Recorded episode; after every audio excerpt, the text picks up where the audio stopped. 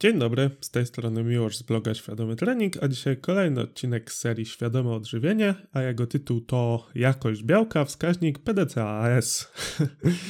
E, od razu rozszerzmy sobie ten skrót. PDCAAS to z angielskiego Protein Digestibility Corrected Amino Acid Score. No i jeżeli sobie przetłumaczymy to nawet słowo w słowo, to już samo to nam powie, czym owy wskaźnik jest.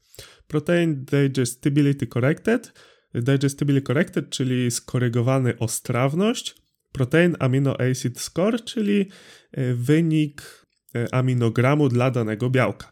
No i właśnie, PDCAS, bo tak będę o tym mówił, nie, bo nazwa jest zbyt długa, a poza tym digestibility, czyli stra strawność, nie wiem czy czytam w odpowiedni sposób po angielsku, ale mam nadzieję, że tak. Dobrze, tak czy inaczej, wracając do PDCAS, to jest po prostu metoda określania jakości białka, która jest oparta o jego profil aminokwasowy oraz strawność. No i tutaj wartości dla tego wskaźnika opiewają od 0 do 1. Zaraz się wyjaśni dlaczego.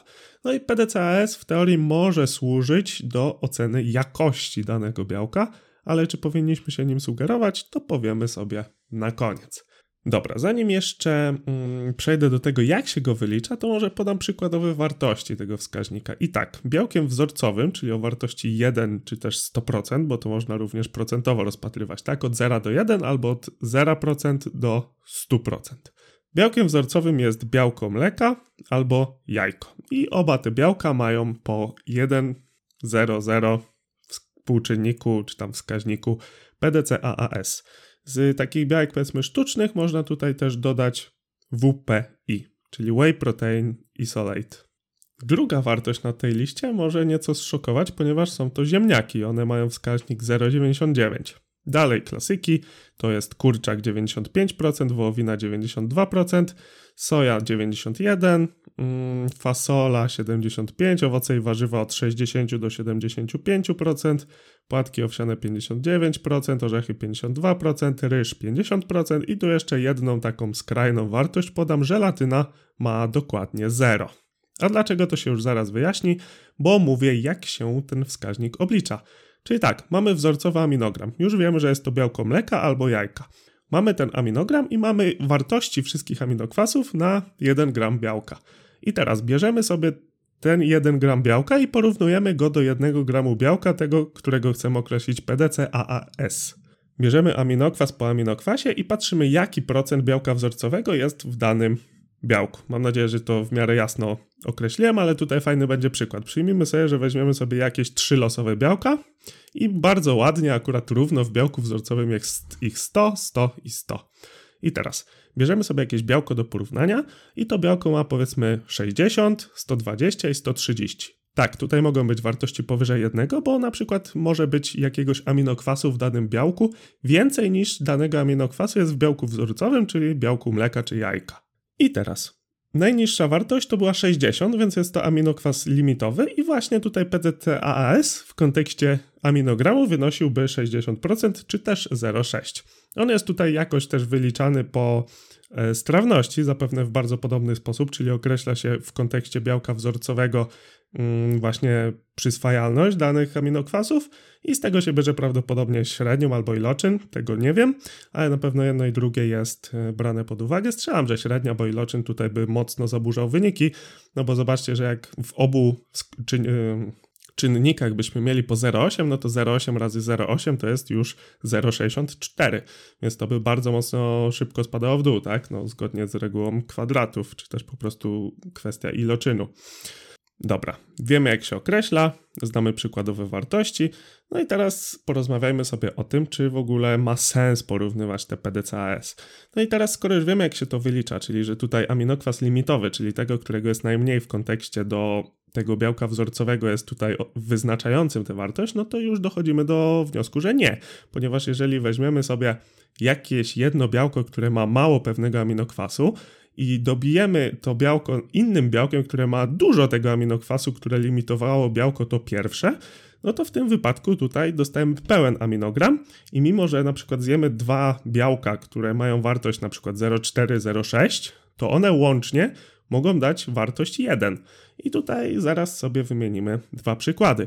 Ale to jeszcze zanim przykłady, to chciałbym powiedzieć, że to właśnie potwierdza tę tezę, którą często słyszymy i którą my jako trenerzy mówimy, że nie trzeba rozgraniczać białka na roślinne i zwierzęce i po prostu można wliczać całe białko, jakie spożywamy do dziennego zapotrzebowania białka. I to jest właśnie ten powód, że być może białko roślinne ma pewne niedoborowe aminokwasy, ale jeżeli my nie spożywamy tylko jednego źródła białka, no to one się wyrównają mniej lub bardziej w kontekście całego dnia, tak? Czy też w kontekście całego tygodnia.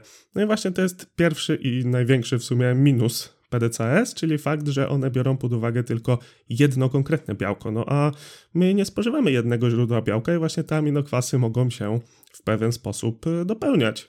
Dobra, i wróćmy do przykładów. Mm, tutaj takim klasykiem jest przyrównanie białka z, albo branie pod uwagę białka zbożowego i białka z fasoli. Białka zbożowe mają PDCAS około tam 0,4, na przykład pszenica ma 0,42 i aminokwasem ograniczającym jest tutaj lizyna. Z drugiej jednak strony białka zbożowe mają bardzo dużo metioniny i tutaj właśnie Szukając innego rodzaju białka, które ma niedobór metioniny, a nadmiar lizyny, znajdujemy właśnie białko fasoli. I teraz białko fasoli ma tam około 0,6 PDCAS.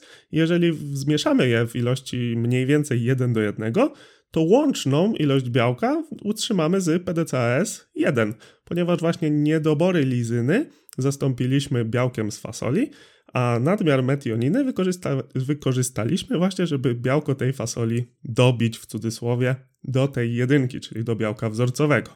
To jest pierwszy przykład, taki normalny, klasyczny powiedzmy, a drugi przykład, taki mocno skrajny, to jest żelatyna, o której powiedziałem, że ma wartość 0. No i tutaj na przykład żelatyna nie ma w ogóle tryptofanu i gdybyśmy żelatynę dobili czystym tryptofanem, no to czysty tryptofan też ma wartość 0, prawda? Ponieważ nie ma innych aminokwasów. A jeżeli weźmiemy żelatynę, która ma 0, przez brak tryptofanu i dorzucimy tryptofan, no to mamy razem białko, które będzie miało wartość 1.